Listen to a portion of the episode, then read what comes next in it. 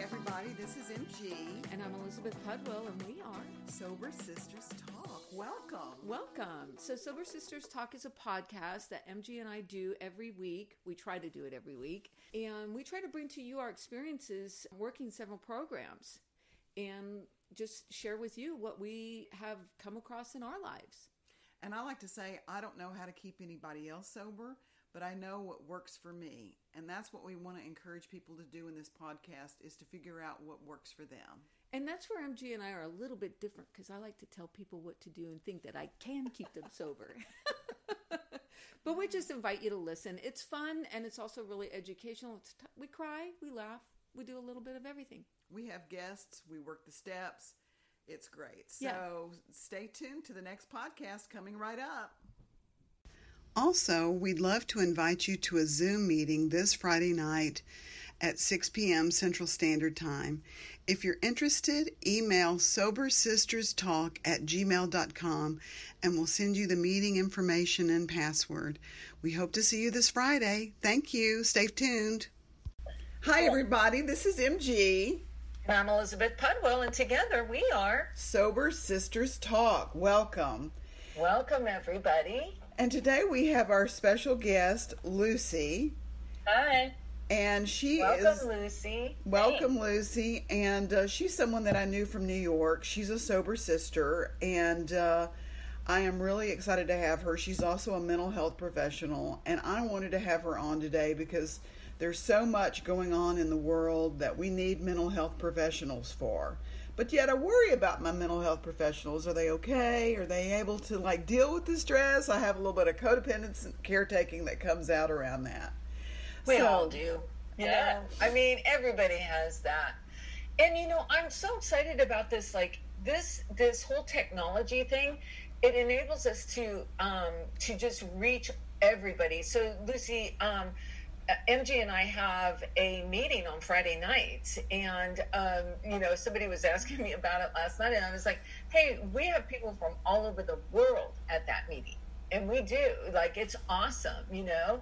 So, and that's due to technology, you know. But before we started, and before we started recording, we were just having a little um, conversation because I'd read something about fear and how I can see all of my addiction is tied up into this concept of avoiding fear, not being afraid to confront it, but just completely doing a left turn, a U turn, going the other way. I don't want to confront that person, you know.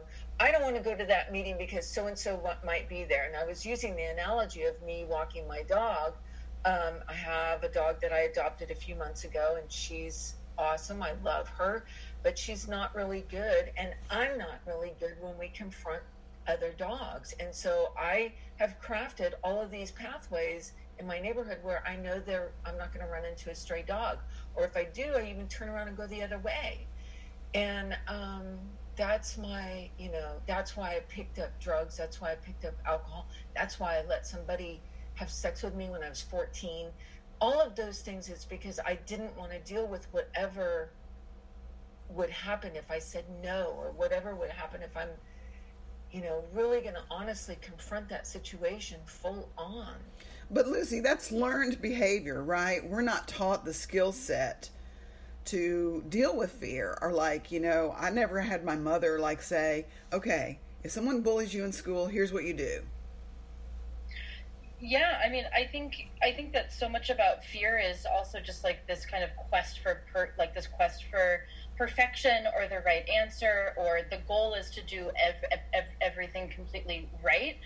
And i think that i saw that a ton in the rooms. I saw that a ton you know in active addiction of um, i gotta make sure you know like i gotta make sure like if i'm gonna drink i'm gonna drink the whole bottle or i'm gonna you know like i'm gonna keep you know i gotta go uh, you know, i gotta go 100% all the time and I think that even though I've been sober for coming up on, I'll have ten, I'll have ten years in sep in September, which is wild, and we can go into a bit into that later. But thinking about just like how this avoidance of just like feeling is still here, yeah, and how and how much we have used drugs and alcohol just to do that very thing, which is to avoid a feeling, and so much I think of what my work has been in sobriety and also in my professional work as being a therapist is just talking to people and myself about what is this feeling that I'm having, where where is it coming from, and how can I tend to to it? So it doesn't run wild in my life, so it doesn't run wild in my relationships, so it doesn't run wild at work.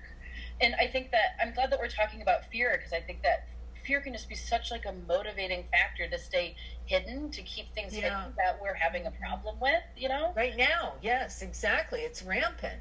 Yeah.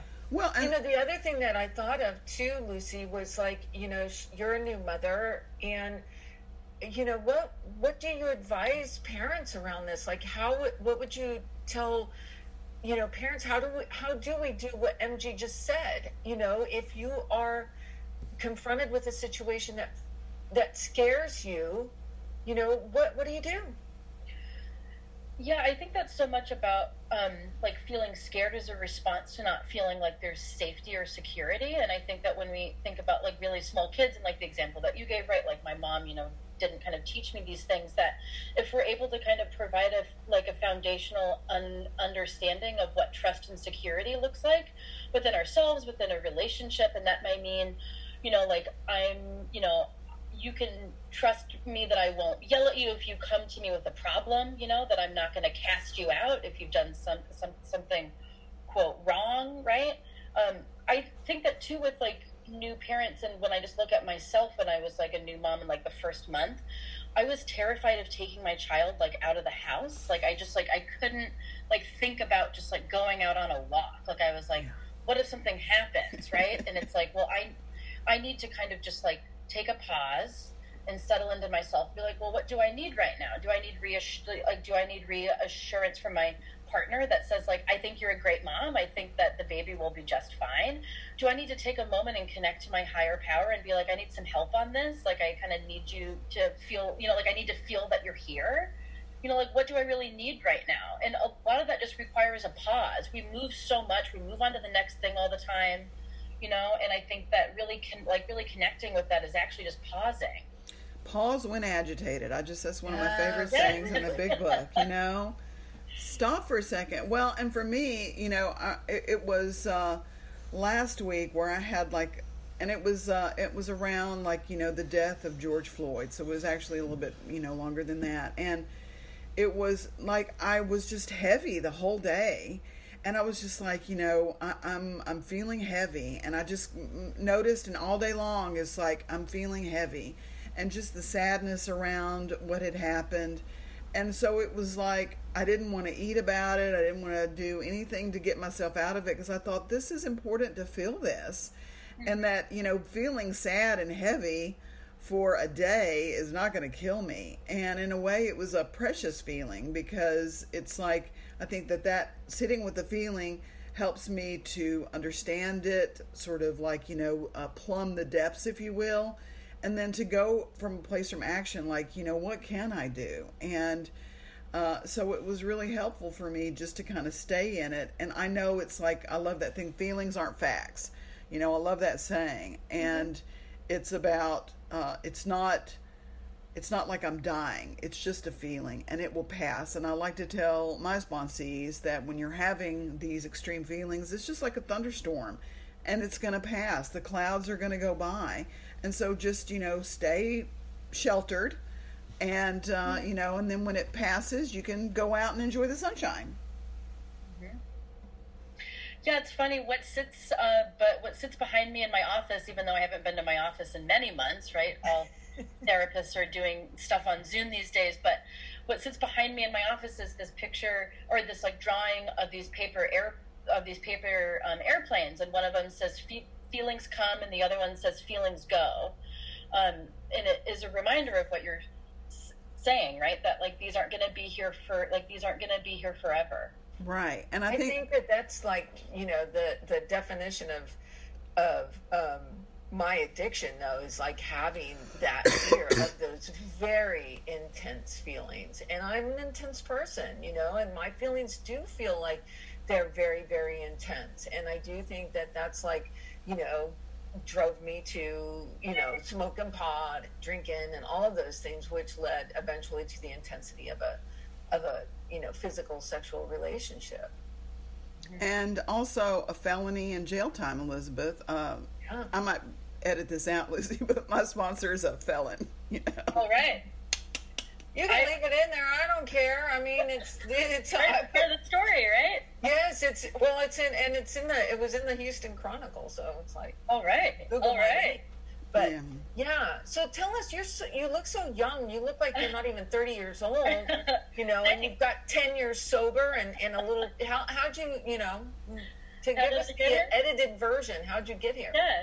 Um, so I mean, I think I mean that's very kind of you to say. I think that I do credit that to not drinking. You know, um, uh, yeah, I'm uh, 33, um, and yeah, got sober at 23, um, and I think that one thing that I, I was think I was thinking about this before we came up around that I haven't really thought about my story in a while. And yes, this will be an edited version, of course, but um, just thinking about how close it feels and yet so far away. And I remember mm. being in the rooms and watching people celebrate 10 years and 20 years and um, hearing them talk about how important it is to keep it close um, and to also know that um, just like that there has been things that have shifted that it's okay to say like i have had a bridge back to life you know um, and that it's not like if i don't do any kind of you know like it's like it's not like work is not a part of that now but it does look different for me. And i think that's important for me to say out loud that things that i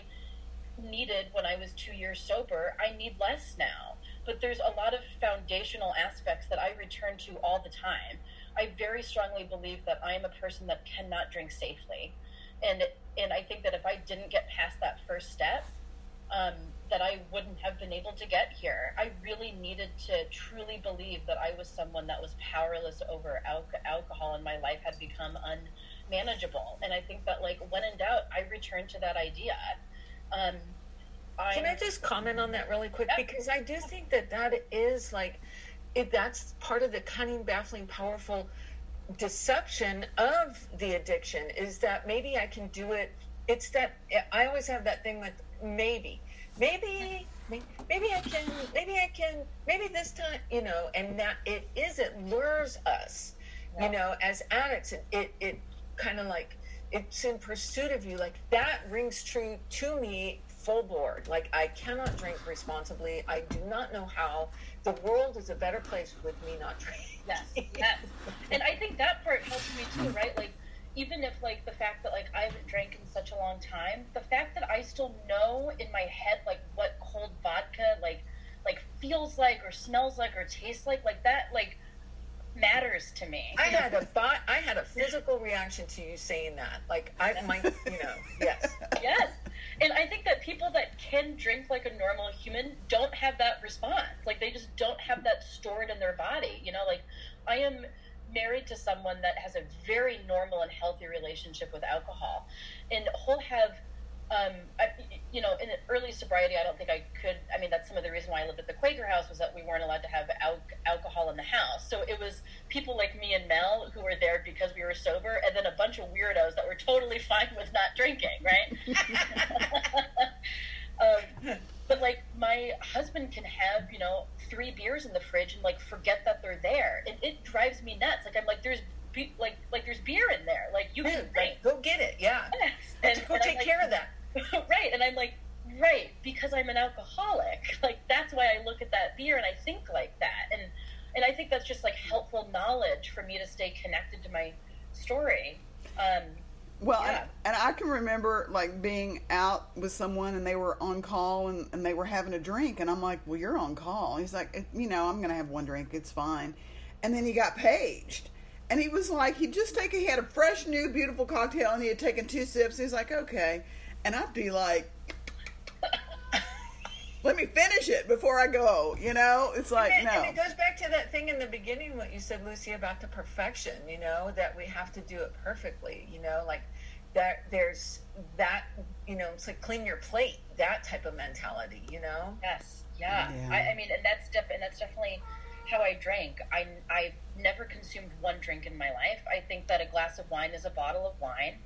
Um, you know, my drink of choice was was uh, room temperature bod, like vodka with tap water with a little squeeze of lemon. I mean, it got real sad, you know. Yeah. um, well, and I think that I have to remember that, like when I see people like having a glass of rosé outside, when people used to, you know, go to bars and things like that, um, or they have, you know, a, like a frosty beer or something. I'm like, I I never drank like that. There was yeah. never a time in my life where I drank one beer and stopped or you know I just had a cocktail with dinner. I mean, you know, I, I, I was also an early drink drinker, but you know, right? It, it was it was perfection. It was perfectionism, as in one hundred percent of alcohol all the time. Um, you know, I was born and raised in the mid in the Midwest. I'm from Iowa. I went to college in in, in um, Indiana. That's where I got sober. I got sober in a room full of old farmers and based in the basement of a church in Bloomington, in Indiana soon um, Bless after. your heart. Yeah, I, I was the I was the only woman and the youngest person there by about 25 years. So whenever someone says, "I don't think I can get sober where I'm living," I say, "I think you can." Yeah, yeah. Well, and, and, I, and, I, love that part of the story, Lucy, because you know they welcomed you and they embraced you and yeah. they taught you and they yeah. nurtured you, and I believe that they gave you a foundation. Like there's nothing like some old timers that are just going to be straight up honest with you, right? Yeah. Well, and it's finding the similarities, not the differences. You know, we can always do that. There's two ends of everything. You know, you can pay attention to this or pay attention to that. Right, yeah. and they they could be like MAGA hat wearing, and you could be ultra liberal, and it doesn't matter. You know, you right. can go into that room, and I make up that it can be this you know sacred space where we can talk about you know being alcoholics. Yeah, and that's totally what I mean. What I saw were. Um, people that were sure very different from me in some ways, but that they felt peace in their lives. And I was like, these people seem peaceful. I'm gonna stick. I'm gonna stick around because I really don't feel peaceful right now. I'm incredibly alone. You know, I got sober in September, and my and my fiance at that time um, had left me in August and said, "I can't. I can't marry an alcoholic, so I gotta go." Um, and you know, in between him leaving and me getting sober, there was a drunk driving arrest, um, which I'm thinking even more about in lieu of what's been going on in our country with um, violence towards Black folks. That you know, I got a, I got a, I got arrested, um, but before getting arrested, I led the cops on a small chase because I was like, I can't be the person that's getting stopped because one, I don't have a drinking problem, and two, I'm a white lady, so I'm just gonna I'm to keep driving, right? And so one, so one cop car became three, and they stopped me, and I was like, I can't believe this is happening. And I blew a .15, which if I blew like a little bit more, it would have been a felony charge in the state I was in. I was charged with a hit and run. I still don't know what, what I hit, and that's something that is a big part of my program and just thinking about my sobriety is that like there's an un like there are unknown parts of our stories that we don't know and i think there's a lot of um, fear and hurt around that. Um, I, I don't think I hit a person. I think there would have been a bigger charge if that was the case. But there's a lot surrounding my drunk driving arrest. And that was, of course, not the first time I drunk drove. Drunk driving is a really big part of my story. I think it's a big part of anybody's story that is from a place where there's not public trans transit and there's not a lot to do but sit sit and get drunk in the woods, you know? So was that arrest like when you got sober? No, um, I I got arrested on September 11th, um, and I didn't get sober until September 20th. So there is these days in between that are are really shaky in my mind. It was I was alone in my apartment. Um, at the time, I was working at the hospital as a like case as like a case manager, um, and I was still going into work. Um, and the women that worked in my department were kind of like older moms, and they they knew that something was wrong. I got a lot of like, you you don't look very well. Are you sick? Are you okay? Like there was a lot of that kind of question, and I would kind of push that away, like, oh, it's fine. I re I remember I, I was in jail for just like a day, a day and a half or something. And um, when I got released, the, my very first thought was, "There's a warm Coors Light on my counter, and I can't wait to get home and drink it." Um, and I, I, remember like the night before I got sober, it was a really bad drinking night. I like fell in a bunch of bushes. My kind of friend slash partner slash just like general life manager at the time. I mean, he really, um, he's like my guardian angel, and each each sobriety anniversary, I always reach out to him um, and say thanks for helping me stay alive. Um, but I remember I woke up in his bed and he was like, Lucy, I'm really concerned about you. And I like puked a bunch and then I grabbed a bottle of whiskey and just started to chug it. And it was the first experience where I really felt like I physically did not have control. Like I had understood the mental and emotional, like I need to drink, I really want to drink, I'm obsessed with drinking. All I think about is when I can drink. But there was this switch that went off that was like I physically can't control this, and I was like shaking and. Um, I somehow got myself home and I woke up on my bathroom floor and I said, if I don't quit drinking, I'm going to die and I, I, I really had to get to that place of I, I truly think I'm going to die. I don't know when. It could be in a year. It could be in five. But I will die from this. And talk about that moment when you when you thought about going to AA, because Yeah, there's a, so there's, that- a, there's a lot of people in the No, program. not that. Anything but that. it's not that bad. So I love my first meeting story because it shows, um, I think, the presence of a higher power. I'm not so. I was raised Catholic. Catholic. My mom is very is very religious still, but I we had the room to kind of make a choice about that after we were con, after we were confirmed. And I'm not. I mean, I do identify as a Quaker. Like Quakers are a part of my life, it's not like I'm not a very religious person. Person, but that wasn't a. De, but that wasn't necessarily like a deterrent for me. Um, so I I got sober on the 20th, and the 21st was my first meeting. Um, I did call my mom and said, I think I'm an alcoholic. And she said, I'll send, I'll send um, you the books that I sent to Maddie because my middle sister went to re went to rehab for her first time the July before I got sober. It's taken her a while, but my sister does have over a year sober now and is firmly in the program, and it's a beautiful thing, right? Mel may re, Mel may re a member all my Yes. Oh my God. with my sister. Yeah. That's amazing. Yeah. Um, so I called my mom, and I don't remember a lot of what she said, um, but I know she was like here to he- kind of help. Um, so I remember I said, you know, I think I need to go to AA. So I looked up a meeting, and I went, and it happened to be at like a treatment center. And so I went up, and they said, "Oh, this is actually just for people that are in the outpatient program, um, but you can go to this meeting instead." And I was like, okay, I could go home and drink, or I could keep going to this meeting that they told me to go to. And I have no idea what got me to not go home. And I think like that's what a higher power is to me. So I went to the second option, which was at a half, which was at a halfway house, and I walk up to the house, and I was like, "Is this where the drunks are?" Um, and and they said, "Yeah, but it's just for people that live in the house. It's not for outside folks." And I was like, "Okay." I, is this telling me I should drink? Is this telling me I should keep going? And they said, but I don't want you to go home. So here's another meeting that you can go to. And I said, if this meeting is at another fucking place I can't get into, I'm to go home and drink. But I go and it's a church, and I was like, okay, this looks like more of like a meet, like a meeting I've seen in the movies, right? And I um and I go in, and I am by far the youngest person there, and I sit in the back, and I um just cry. I just wailed the whole time. I think someone was talking about like now I can be a part of like a kickball team and it's like a bridge back to life or something and I and I was like I hate this person. I hate this person so much.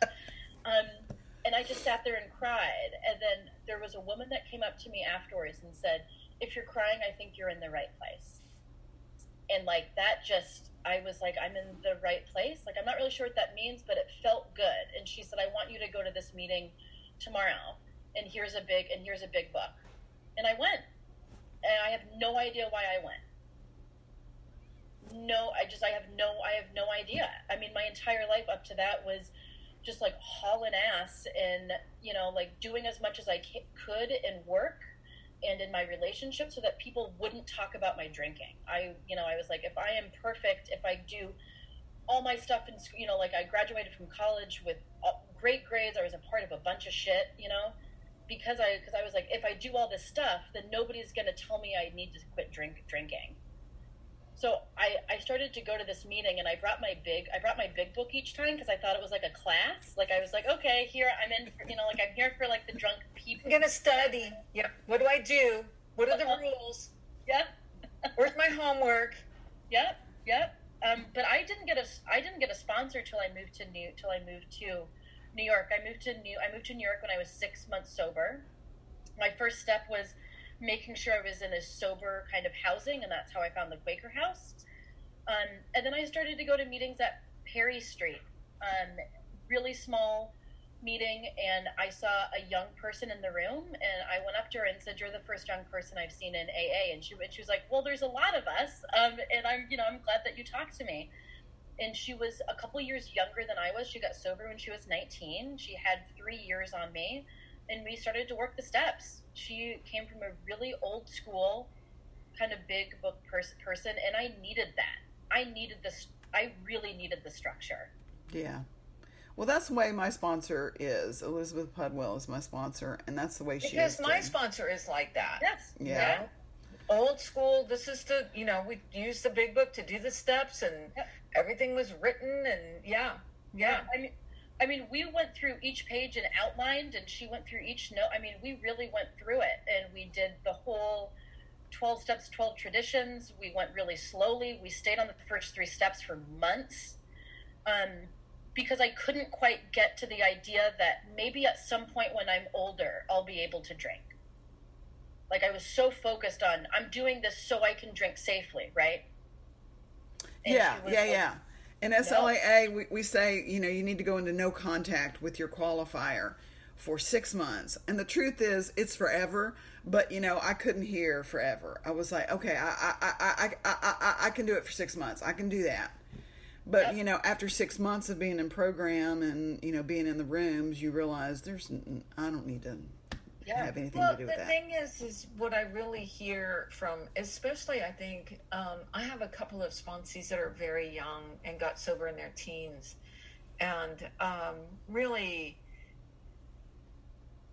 admire and respect that surrender that at a very young age that you realize like I this is my life. This is a lifestyle I adopt and and it doesn't come instantly. Like I think, you know, all I don't know. I mean, I definitely was like it, it was a stopgap. I'm gonna I just don't want to go to jail. I don't want you know, I'm gonna do this mm-hmm. judge. I'm gonna, you know, do this for my family to get off my back and, and I'm gonna like it's a stopgap. I'm gonna use this until and I don't even remember what point I just went like, you know what, this is my I'm in. I'm in completely. And I think it's a it's a transitional a gradual, you know, evolution of accepting sobriety. And I do remember being in a meeting, and um, it was all me and a bunch of men. We were downtown um, Houston, and um, they were all professional men, and they were all. We were talking about feelings, and these guys, um, you know, were were sharing very intimate feelings that they had, and I thought, man, I feel really like I just had this like burst of love and acceptance, and I was like, I feel really loved and and good in this meeting. Like this just feels really good, and these I feel close to these men, and um, I was like, I think that's what I want. You know, that's and it was like the settling into like, okay, like if I can come here and feel like this, I can do this. I mean, I think that's so spot on. Like this feeling of kind of close of closeness and love is a special feeling that I have. uh, Like that kind of closeness I've only felt in the rooms. I mean, I think that there's there's been many times that because when I first moved to New to New York before school started, I was just walking to meetings. Like I, I was going to a meeting every, every every every day. It was how I was getting to know the city and there were so many times I would walk into the room and just be able to like listen to what, to how someone got there and what their life was like that I was like it's not so much that like I want exactly that but like just this feeling in the room um, is something that I don't think that folks really know until you've been into a meeting you know? Like I I, re- I mean, and just like the laughter. I mean the joy that happens that is so right alongside just devas- just like devastation and pain. Like i was like i want this i i want this nuance in my life you know? I don't want so like so much of what i think leads us to drinking and drugs is this black and white think thinking right? And i think that it's still per, uh, like i think it's still something that we all work on when we're sober but it's this kind of nuanced ability to hold these feelings of pain and to see joy that I really see in the rooms. And even know that like I am not someone that has a really like active AA life right now, but whenever someone asks me how did I get sober, I just gush about being in AA. Like it is such a found it is such a foundational aspect for me and was a huge part of my life for so many years. And in, in and it's still how I think now, right? Like I'm you know, like I'm still kind of in that thinking. Um, and it just makes me think about like um, there's one thing that I heard in the rooms that really got me to stay was um, this guy was talking about how he went back to his hometown after having a couple years sober. And he was meeting up with his old friends at this bar that he used to drink at a lot. And he was like flooded with all these memories of what it was like for him to drink there. And he walks in the bar and his friends who know that he's sober look at him and say what are you doing here? You don't belong here now and for whatever reason i just burst out crying. I was like that just meant so much to me to be like right like i don't belong in those rooms now. I am not some i mean i think that there's plenty of sober folks that can go hang out in bars and that's just fine and that works for the, for, for like for them. But for me i'm not someone that can do that. And that like there is another place that i belong in you know like there are some other rooms that i can go to.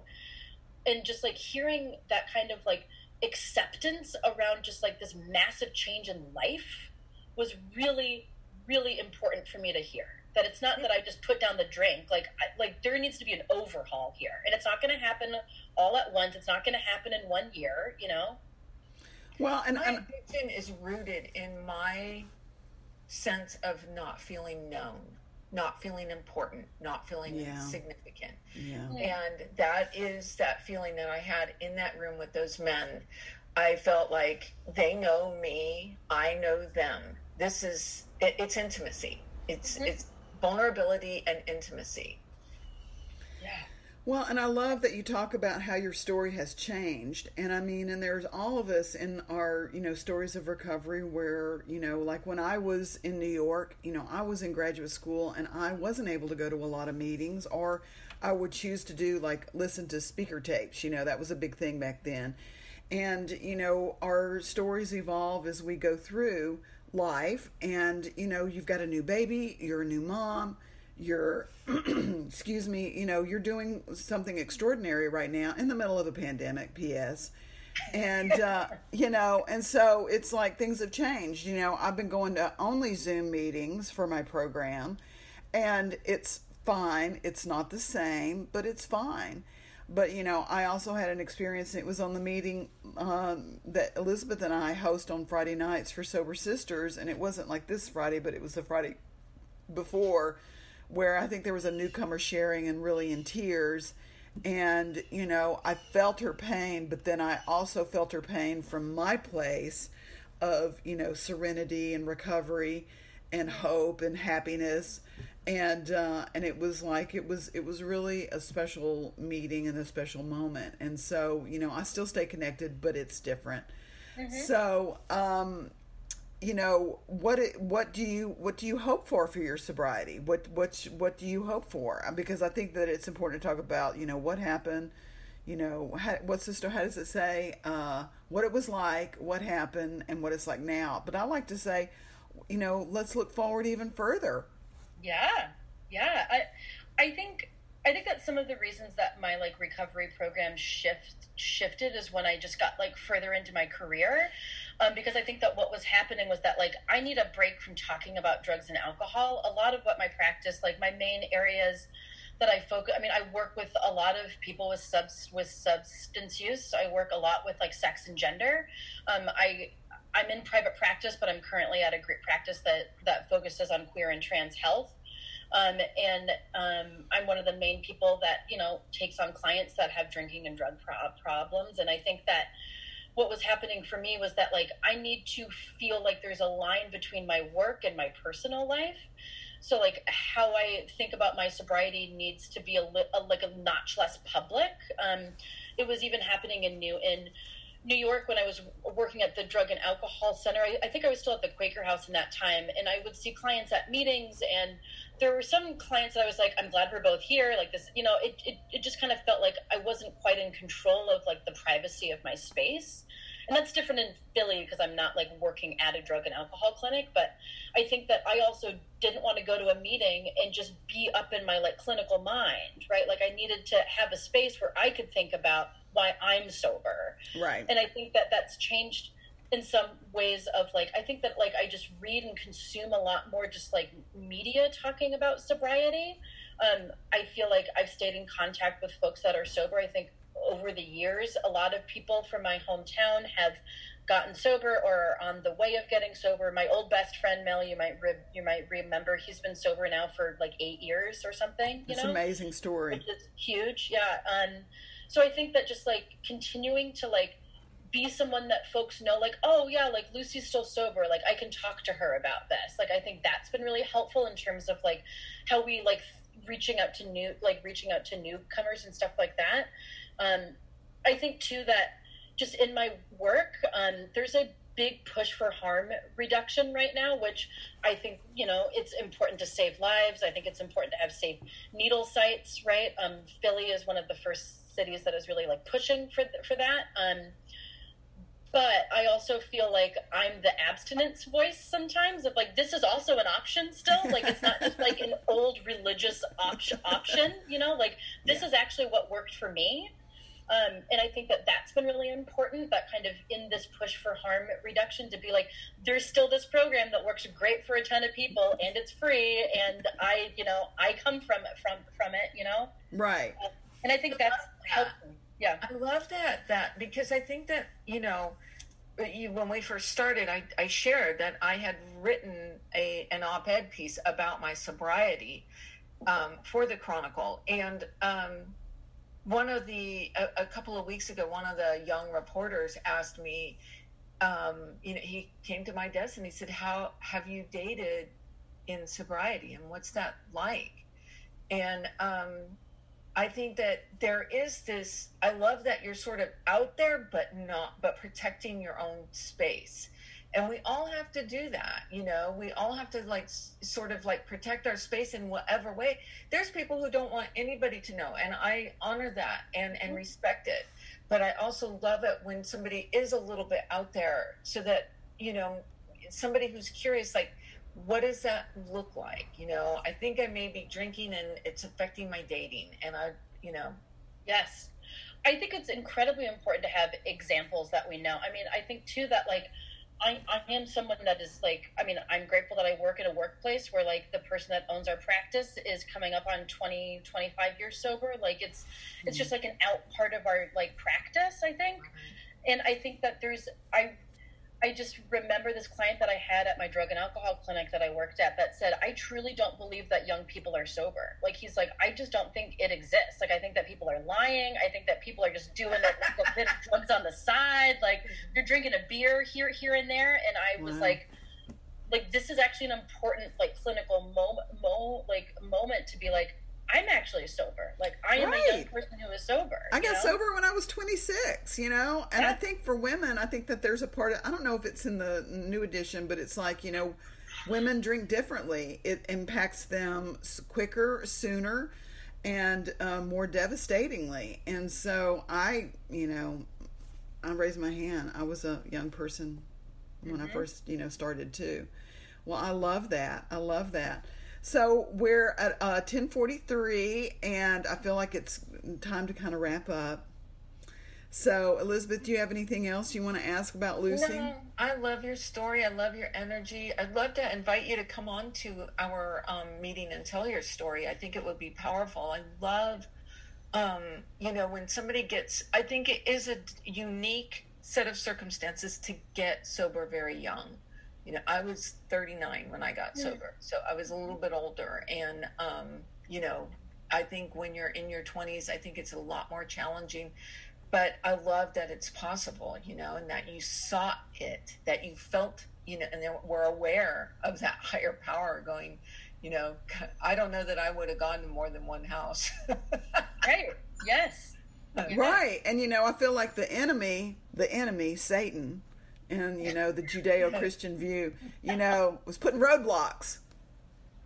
No, no, and you know, keep going. How far is she? You know, it's like the prod. Like, how far are you willing to go? You know. So, and I think that is the thing. Is is like, how far are you willing to go? You know, you've got to be willing to push yourself and face that fear and go back to right back to where we started. Face that fear of whatever it is, like you know, life without drugs, alcohol, sex, acting out, binge eating, whatever. Thank you so much, Lucy. It was a Thanks. pleasure. Yeah, thanks so much for having me on. It was really, it was really, really great to connect with both of you and to just to take some time and think about and just to think about sobriety. And yeah, if you, I would love. You can get an hour like at, on a Friday night. Let us know. We'll we'll have you on. Tell your story. We'll put sure. Yeah, I will. I love it, Lucy. You look so good. I'm so proud of you. You're just, I just want to kiss your sweet cheeks because you're just, mwah, mwah, mwah, mwah. I'm just so proud of just your courage and you know uh, all the hard work that you've given to yourself and now to your sweet family and that sweet Linus. I was hoping I could get to see a baby this morning, but that's okay. Okay, that's good. Thank God. It's all about the baby. It's all about the baby. Okay, dear. Well, thank you so much. Thanks, we appreciate you, and I'll have this podcast up like by Friday. So you Great. know, no worries. So okay. Thank you for listening. If you are listening, don't forget we do have um, a meeting Fridays at six. It's a women's meeting Friday at six Central Time. If you um, send us an email to sobersisterstalk at gmail.com, we will send you the Zoom link and you can join us. It's a great meeting. Thank you guys. Until next time. Bye. Bye. So if you want to get in touch with us, please send us an email at sobersisterstalk at gmail.com. Or you can check out our other episodes at www.sobersisterstalk.com. And we're also on Facebook. We have a Facebook page, and there you, we have them all lined up. You can see them, you can get a little description, you can share it. Don't forget to like and subscribe. Thank you so much for listening. Until next time, bye.